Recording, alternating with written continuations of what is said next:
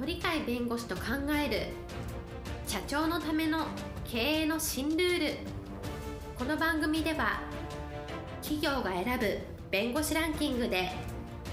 税務部門1位に輝き70冊以上の本を出版し多くの経営者を支えてきた鳥飼重勝が社長経営者独立希望者起業家のための経営の新ルールについて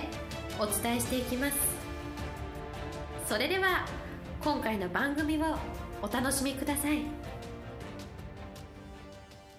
皆さんこんにちは。お元気でしょうか？元気がすべての源です。鳥飼であります。はいパラリーガルの高瀬です。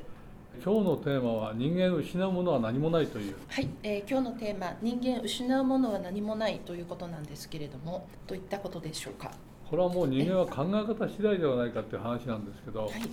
え貧乏に生まれましたですとかですね病気がちですとか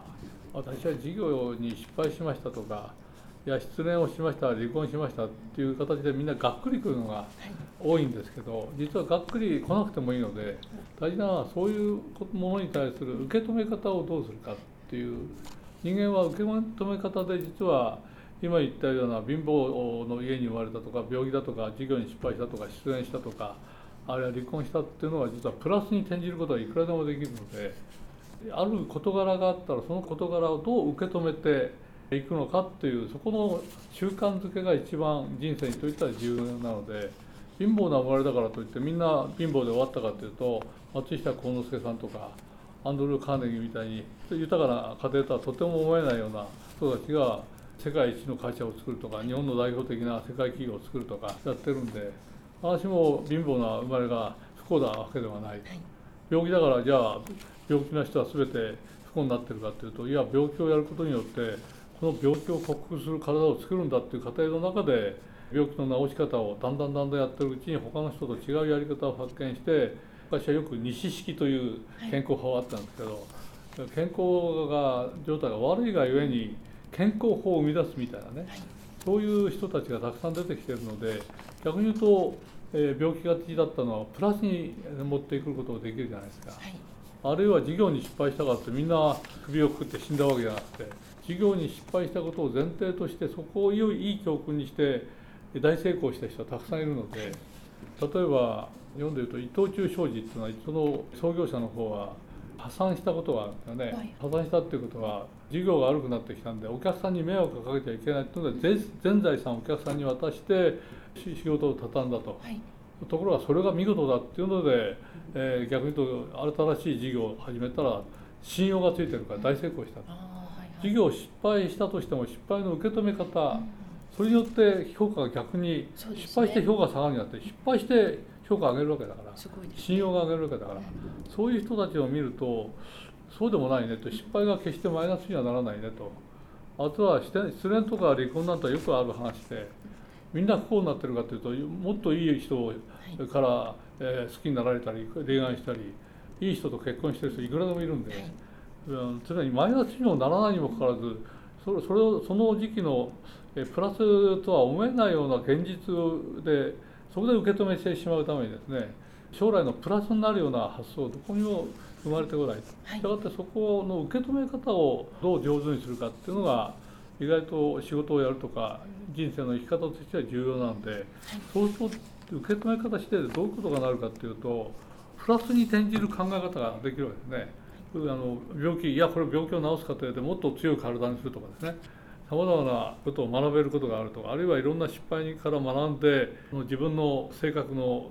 一種の傾向性とかあるいは自分のマイナスのところがあるけどプラスのところあるぞとかいうようなところを発見してそれでさらにマイナスを点にして上昇気流に乗るってこともできるわけでしたがって人間っていうのは何かあった時うまくそれを受け止めてそれをプラスに持っていこうといい方向に持っていこうっていうそういう心構えができてそれが習慣になるとおのずから何があっても失うものじゃなくて逆に全ての経験が全てプラスになるという,、いう形なので受け止め方をどうするかっていうそこのところが一番大事なんじゃないそうすると失うものはないっていう今日のテーマになるわけですけど、失っているものは失ってないんでプラスの方に考えると全部失うものは得るものに変わるんだだから失うものは一つもないって発想が本当は人間の生き方としては可能なんだと。そこの可能な生き方をやった方がみんな成功者になったり幸せなものになるわけだから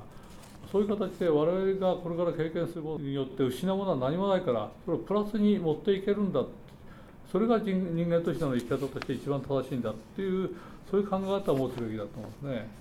はい、失うものは何もない。むしろ得るものしかないという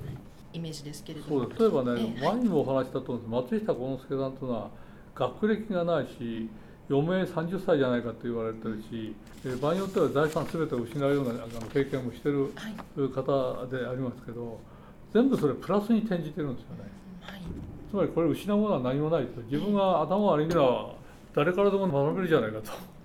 つまり全てが自然現象まで自分の師匠にできるんだっていうぐらいのことを言ってるんで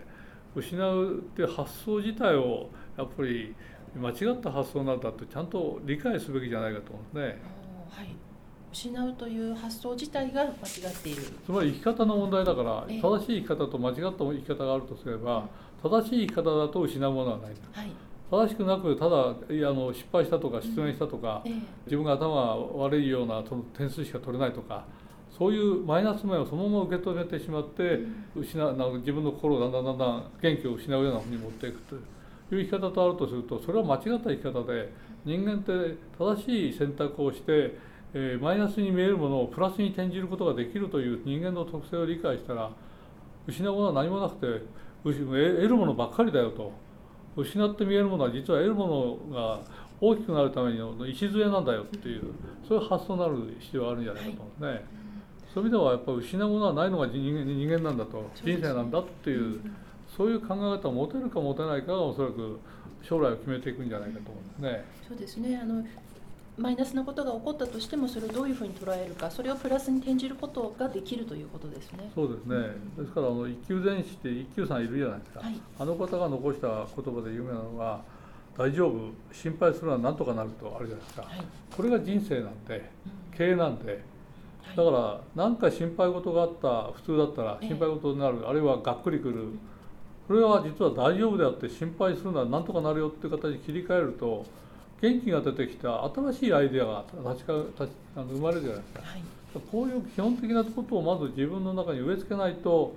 えー、人生もつまんなくなるし経営もうまくいかなくなったらうかうまくいかなくなったままで終わるって本当は転じればうまくいくことになるのにもかかわらずそのチャンスを失うことになるじゃないですか。根本的にそこのところやはり人間というのは失うものは何もないように生まれてるんだということを理解する必要があると思うんですね。そのように生まれているんだということですね。そうですね。うん、結局は自分の考え方次第なんですけど、はい、考え方の中で失うものはないっていう考え方一つ入れるだけで随分違ってくるんじゃないかなと思うんですね。はい、えー、今日のテーマ人間失うものは何もないということでした。ありがとうございました。今日も元気な一日をお過ごしください。はい、ありがとうございます。本日の番組はいかがでしたか？この番組は毎週月曜日7時に配信いたしますそれでは次回の配信を楽しみにお待ちください。